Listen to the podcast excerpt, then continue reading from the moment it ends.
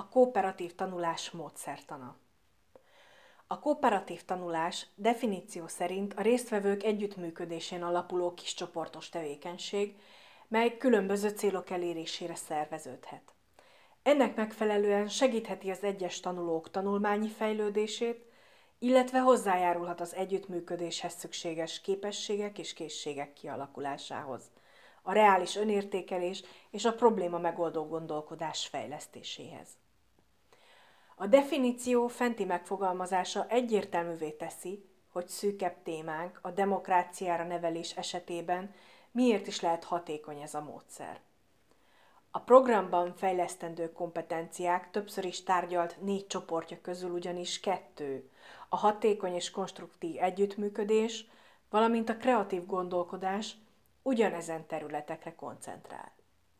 Tekintve, hogy a szakma álláspontja szerint a demokráciára és állampolgárságra nevelés fundamentumát képző szociális kompetenciák fejlesztésére az alkalmazott módszerek közül a kooperatív tanulás nyújtja a legjobb feltételeket, végképp megkerülhetetlenné válik annak figyelembevétele, érvényesítése. A kooperatív tanulás témájáról az elmúlt egy-másfél évtizedben rengeteg helyen hallhatott már. Épp ezért a következőkben csak néhány alapvető jellemzőjét soroljuk fel, melyek a mintaprogramokra is érvényesek. A kooperatív módszertan alapelvei. A szakirodalom kooperatív módszertan esetén négy alapelvet határoz meg, melyeknek érvényesülniük kell a sikeres megvalósítás érdekében. Ez a négy alapelv a következő. Az első, az építő és ösztönző egymásra utaltság. Ez az alapelv lényegében arra vonatkozik, hogy a fejlődés és a tudás megszerzésének biztosításához a résztvevők, valamint az egyes csoportok egymásra vannak utalva. Ehhez a tanulási folyamatot úgy kell megszervezni, hogy a tudás elsajátítás csak is együttműködéssel legyen lehetséges. A tanulók, illetve a tanulócsoportok sikere a többi tanulótól és csoporttól is függjön, ezzel erősítve a kooperációs szintjét és a szükséges készségek elsajátítását. Második, az egyéni felelősség.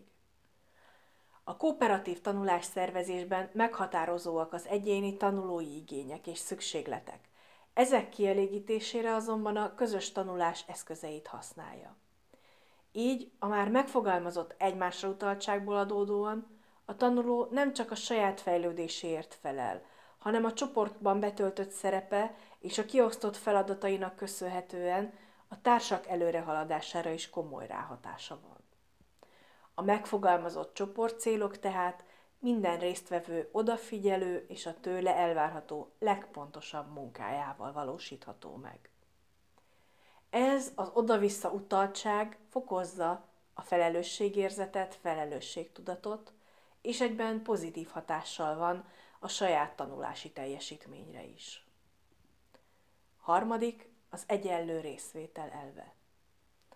A módszer egyik alapvető célja, hogy minél erősebben érvényesüljön a tudáshoz való hozzáférés demokratikus alapjoga. Ez pedig újabb komoly elvárásokat fogalmaz meg a tanulás szervezés folyamataival kapcsolatban.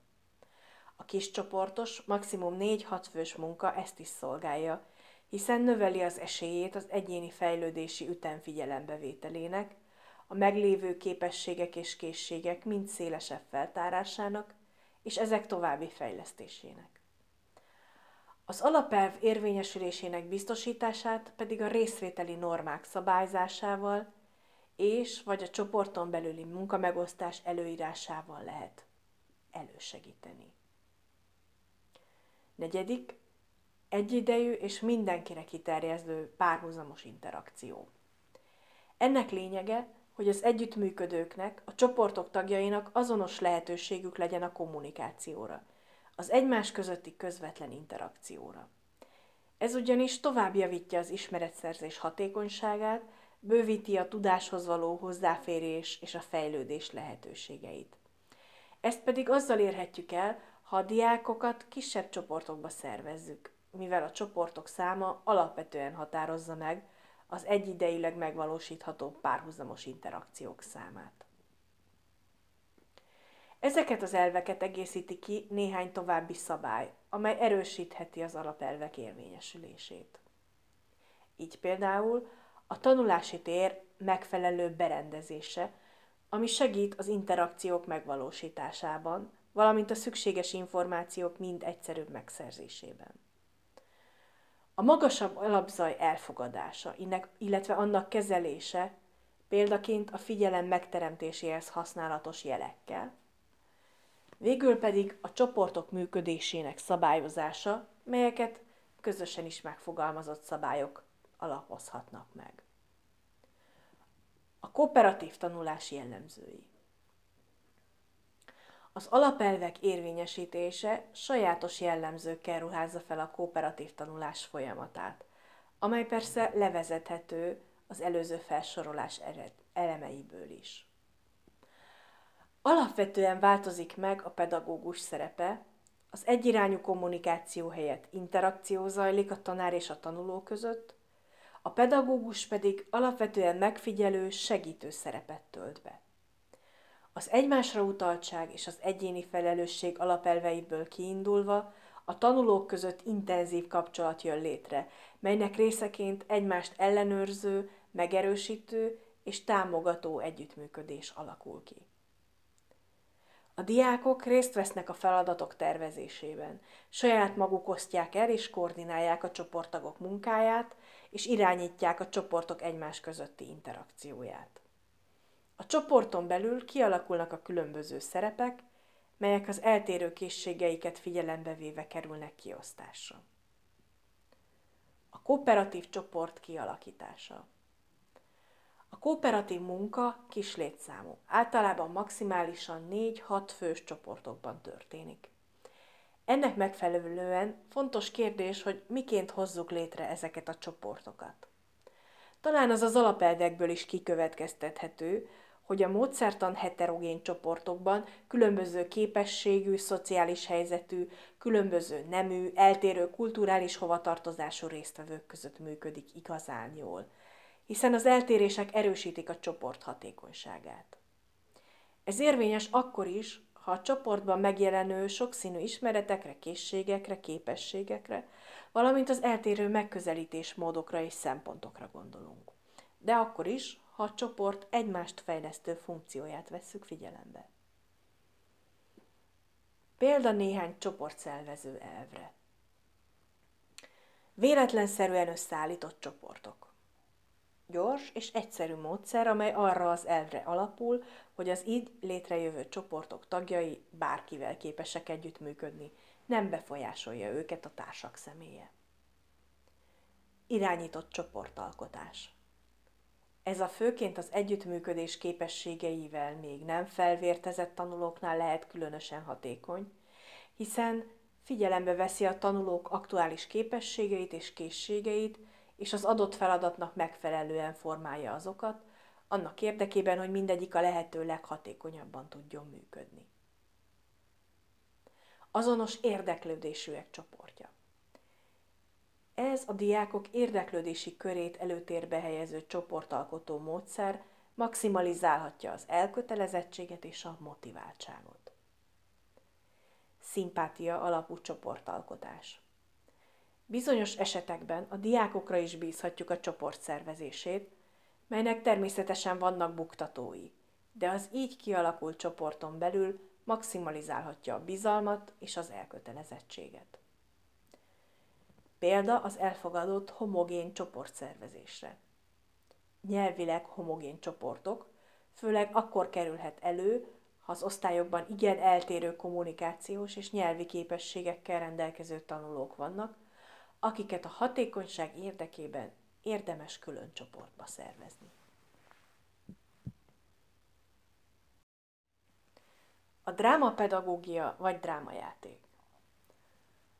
A tematikus nap mintaprogramjának második jellemző eleme a drámapedagógia eszközeinek használata. A negyedik hét második blokkjában erről ejtünk néhány szót. A drámapedagógia szerepe. Ahhoz, hogy magunk számára is kiemelhessük a legfontosabb gondolatokat, a drámapedagógia hazai jeles képviselőinek meghatározásait érdemes elővennünk. Nézzünk rögtön ötöt is. Ek Júlia véleménye szerint a drámapedagógia a passzív befogadás helyett a diáktól aktív, cselekvő magatartást vár el a munka folyamán. Az ismeretek ezért nem a hagyományos módon, hanem egy élmény megélésén keresztül kerülnek befogadásra és bevésésre. Ez pedig tartósabb és feleleveníthetőbb tudást eredményez. Gabnai Katalin szerint drámajátékaink az emberépítést célozzák. Feladatuk a személyiségformálás, a kapcsolatfelvétel, a kapcsolattartás, a közlés megkönnyítése. Gyakorlásuk voltak éppen szocializáló tevékenység. Kreativitást és empátiát igényel. Kaposi László szerint a drámapedagógia olyan csoportos játéktevékenység, amelynek során képzeletbeli világot építenek fel, és ebbe a képzeletbeli világba a résztvevőket szereplőként vonják be. Ott persze valós problémákba ütköznek, és ezekből az ütközésekből valós tudásra, tapasztalatokra tesznek szert. Palásti Ildikó a drámapedagógiát olyan elsősorban társadalmi hasznú tevékenységként láttatja, amely a társadalomba való beilleszkedést, a szocializáció, a kapcsolatteremtés, az alkalmazkodás képességének fejlesztését tűzi ki célul. A drámajátékban a résztvevők aktívan szerepelnek, cselekednek, valódi élethelyzeteket tapasztalnak meg.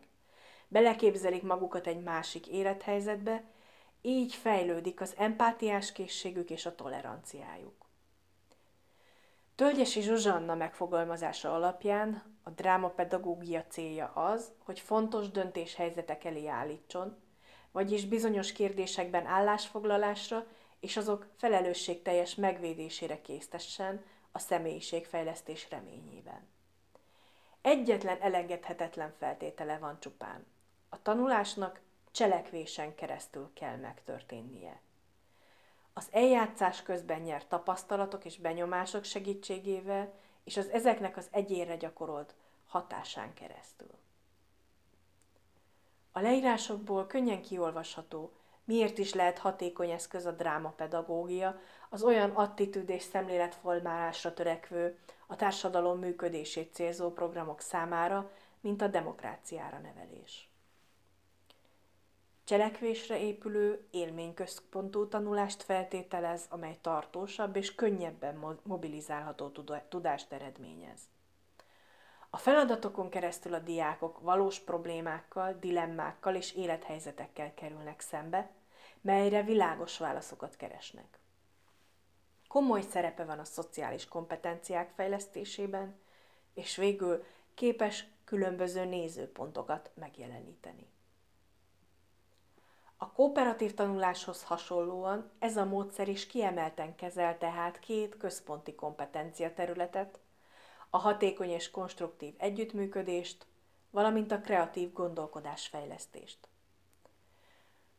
Azonban mivel a játék kerete legtöbbször egy kisebb vagy nagyobb közösség, és témája sok esetben valós emberi társadalmi problémákat takar, így közvetlenül képes a másik két kompetencia terület, a társadalmi felelősség és a demokratikus eljárások fejlesztésére is. Mindezt pedig úgy, hogy nem az ismeretekre, hanem az attitűdökre, az elvárt viselkedési normákra koncentrál. Gyakorlati alapok A drámapedagógia eszköztárának használata a történelem oktatástól egyáltalán nem idegen. Ennek azért van számukra jelentősége, mert Sokáig szinte kizárólag ez a tantárgy tartalmazta a tematikus napunk által közölt legfontosabb ismereteket. A társadalmi és állampolgári ismeretek ma is ezzel a területtel áll a legközvetlenebb kapcsolatban. A drámapedagógia eszköztára a történelem tanítás során kiváló segítséget jelent a különböző narratívák feldolgozásában, például a szereplők eltérő nézőpontjainak, szándékainak, érzelmeinek és terveinek megértésében.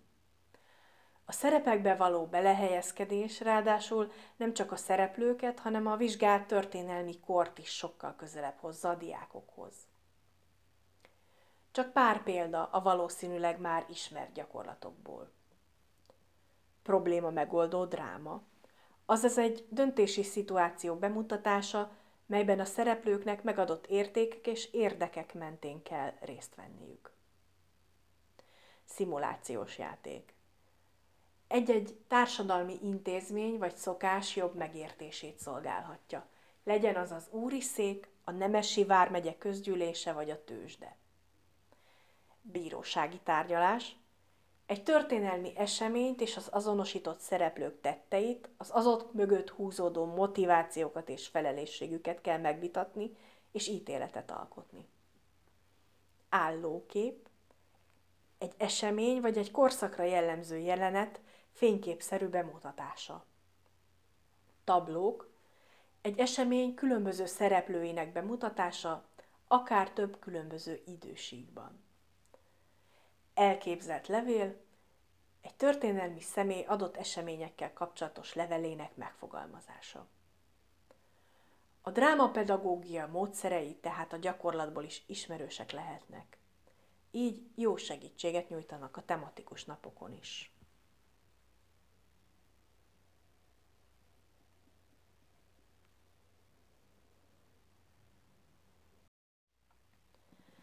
Mintaprogramokban használt drámapedagógiai eszközök. A mintaprogramok kidolgozásánál több helyen és formában is felhasználtuk a drámapedagógia eszközeit.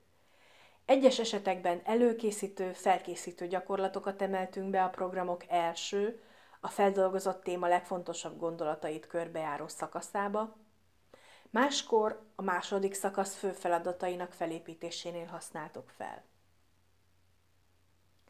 Felkészítő gyakorlatok a mintaprogramok első szakaszában.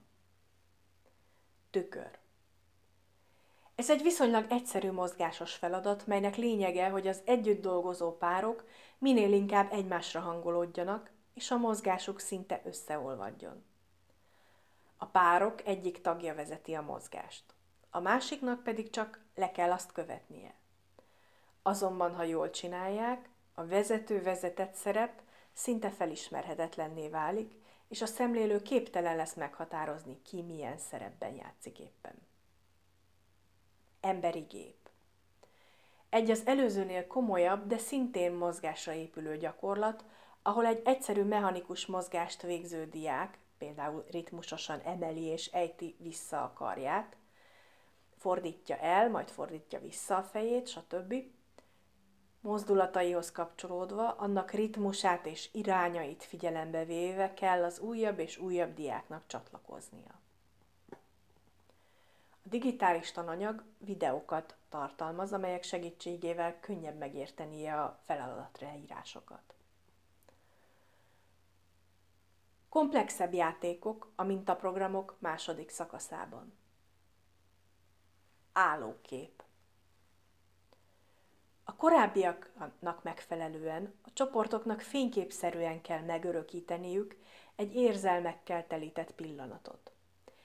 Ennek részleteit az alapinstrukciókból kiindulva a csapattagoknak együtt kell kidolgozniuk úgy, hogy a bemutatásban mindenki részt vehessen. Jelenet A csoportoknak egy szituációt kell bemutatniuk, maximum két-három percben, melyhez minimális mennyiségű instrukció áll a rendelkezésre. Az alaptörténet minden csapat számára azonos, de bizonyos elemek eltérőek, így az elkészülő jelenetek között nagyobb eltérések is lehetnek. Ez persze külön cél is.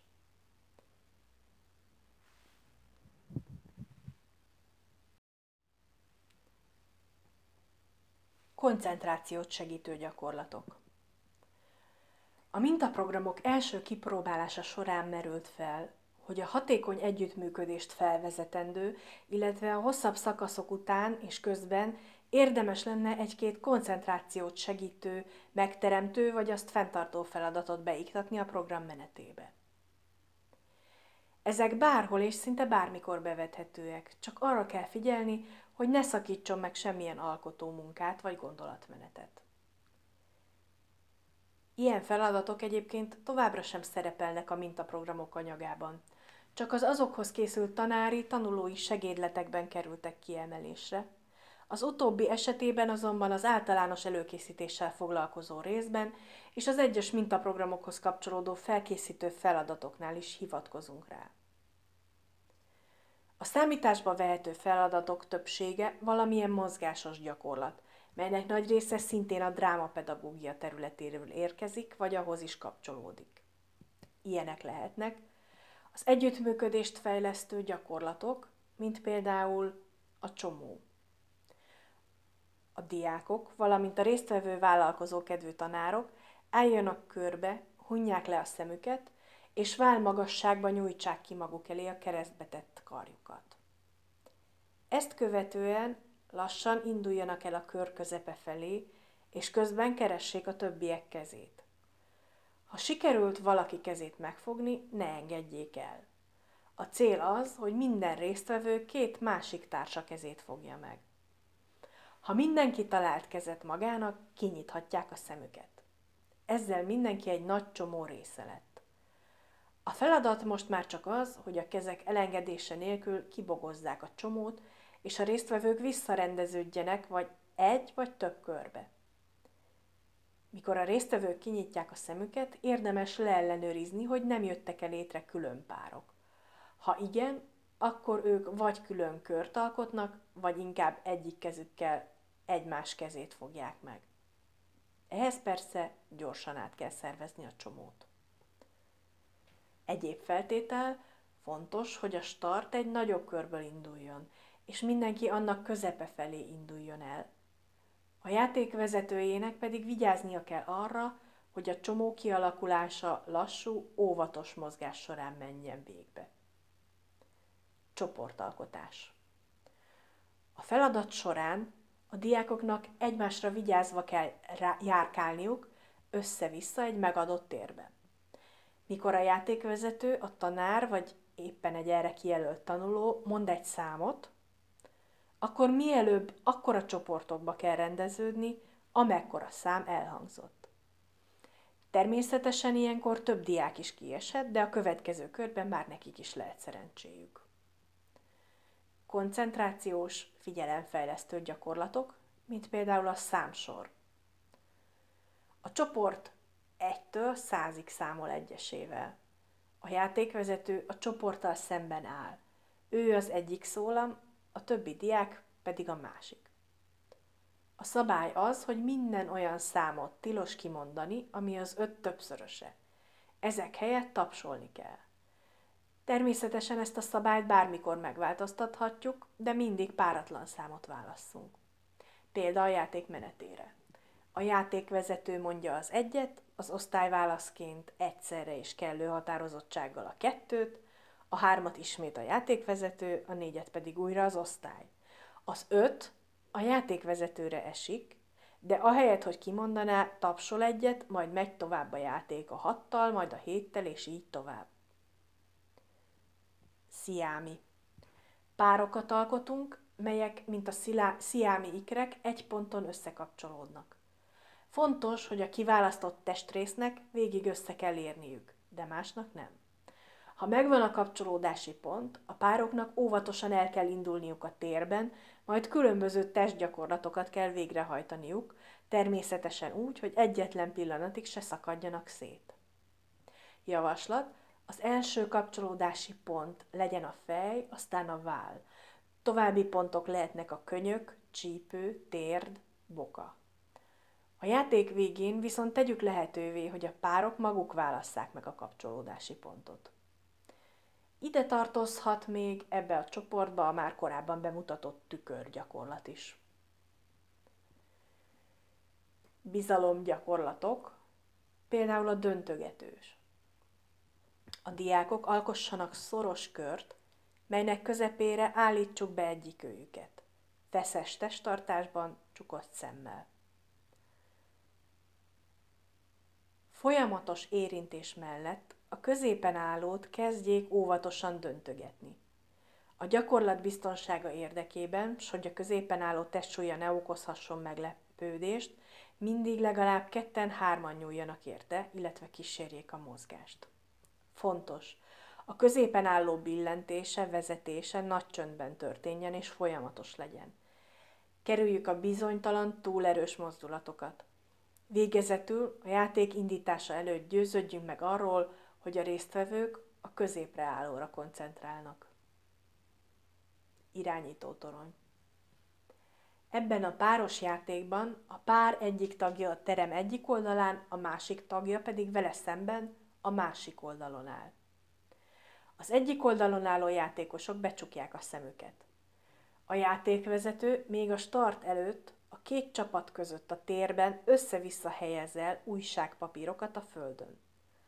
A játék lényege, hogy a párok látó része a csukott szemű párját átnavigálja a terem másik végébe úgy, hogy az újságpapírokat elkerülje, mint egy hajó a zátonyokat.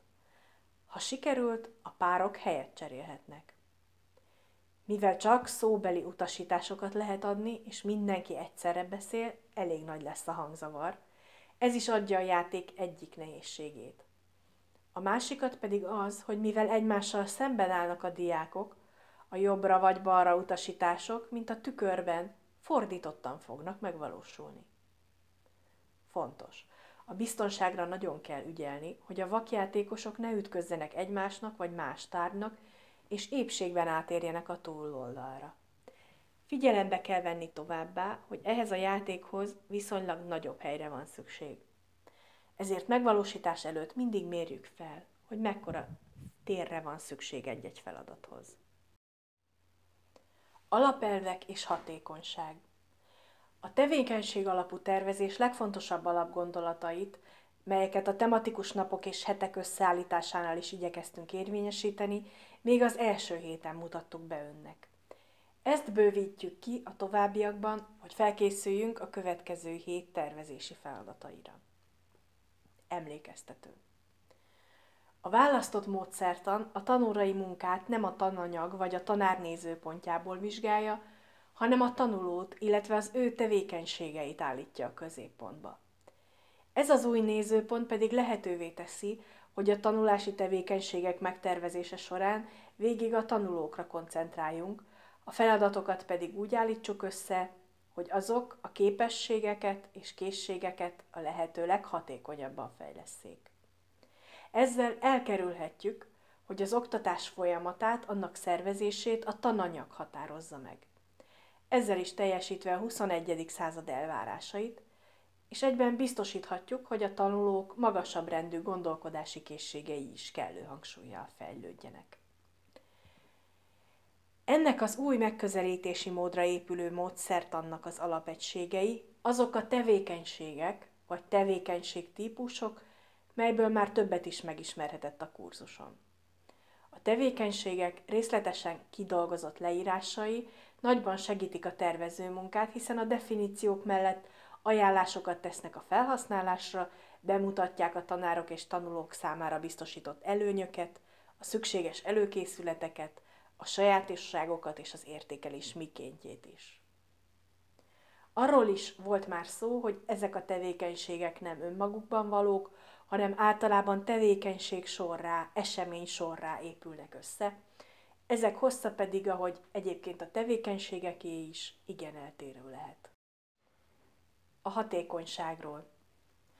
Amennyiben hajlandók vagyunk belátni, hogy a 21. században a diákokra fókuszáló, a készségek és képességek fejlesztését előtérbe állító, differenciált, az eltérő igényeket is érvényesíteni képes oktatás az irányadó trend, amely folyamatosan biztosítja a gyorsuló változásokhoz való alkalmazkodást, a tananyag mellett és helyett, az önálló tanulási stratégiák elsajátítását, a magasabb szintű kooperáció megvalósítását, akkor megfelelő módszerre akadtunk. A módszertant kifejlesztő ITEC adatai szerint meggyőző eredményeket értek el mind a tanulók, mind az azt használó tanárok fejlesztésében, ahogyan azt a digitális tananyagban található infografika is mutatja. A tervezés lépése A nemzetközi projekt részeként megszülető tevékenységek igen sokrétűek és összetettek. Érdemes mielőbb beleolvasni a letölthető dokumentumba.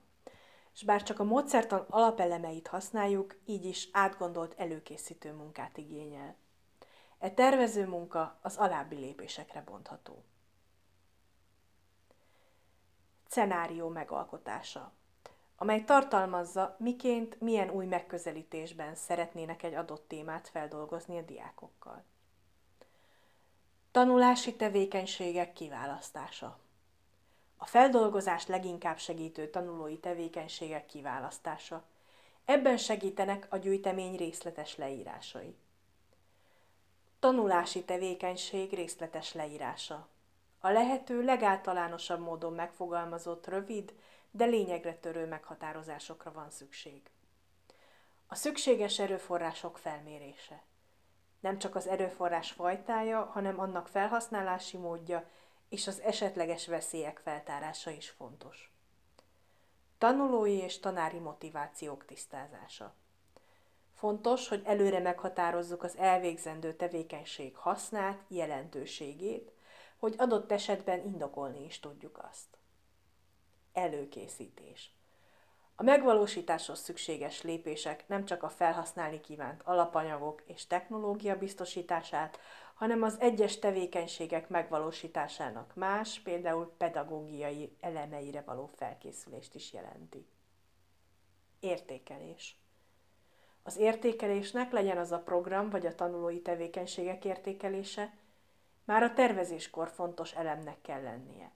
A szükséges eszközök és módszerek ugyanis megkövetelik az előre gondolkodást. A tevékenység alapú tervezés megjelenése a mintaprogramokban. A tevékenység tehát maga a tervezési alapegység. Az egyes tevékenységek akár egész órás vagy még nagyobb időintervallumot is átfoghatnak. Azonban sok esetben összefüggő tevékenység sorrá állnak össze – így egy komplexebb tevékenység megjelenítését és megvalósítását is lehetővé teszik. Ez természetesen érvényes a demokráciára, tudatos állampolgári kompetenciára nevelés tematikus nap szakmai anyagára is. A harmadik héten megismert szerkezetből kiindulva, főként az alapmondani valót és a meghatározó fogalmakat körbejáró első szakasz tartalmaz olyan részleteket, melyek önmagukban is megállnak. Ilyen a hangolj, hangolódj rá, a gondold újra, vagy az idézt fel tevékenységei. A nagyobb ívű feladatokat leíró második részből pedig már kisebb-nagyobb tevékenységi sorok is kiemelhetőek. Ilyen a minden mintaprogramban megjelenő Álmod meg, tervez, alkos sorozata, amely a mutasd be és az értékelj tevékenységekkel is tovább bővíthető. Mindez a következőképp néz ki a Grund köztársaság című, már többször is hivatkozott munka, mintaprogramban. A digitális tananyagban itt egy táblázat következik, amely összefoglalja a jellemzőket, a tevékenységtípusokat és a feladat rövid leírását. Ráhangolásként a diákok egy részt hallgatnak meg a Pál utcai fiúk történetéből készült musicalből, mi vagyunk a Grón címmel, majd a dalt elemezve beszélik át a regény legfontosabb kérdéseit. Ez a hangolódj rá tevékenység típus. Jellemzője pedig az önálló tevékenység, célja a felkészülés és felkészítés. A következő tevékenység sor célja a társasjáték készítése, több különálló egységre bontható. Az álmodj meg tevékenység során a csapatok felvázolják saját elképzeléseiket, meghatározzák a társasjáték célját, témáit, valamint a játék menetét. A tervez tevékenységnél a csapatokban dolgozó diákok megtervezik a társasjáték részleteit, valamint összeállításának lépéseit, tisztázzák a felelősségi köröket és rögzítik a munka megosztásának részleteit. Az alkos tevékenység során a diákok az előzetes tervnek megfelelően összeállítják a táblajátékot, majd végül a mutasd be tevékenység során a diákok csoportjai bemutatják egymásnak az elkészült táblajátékokat.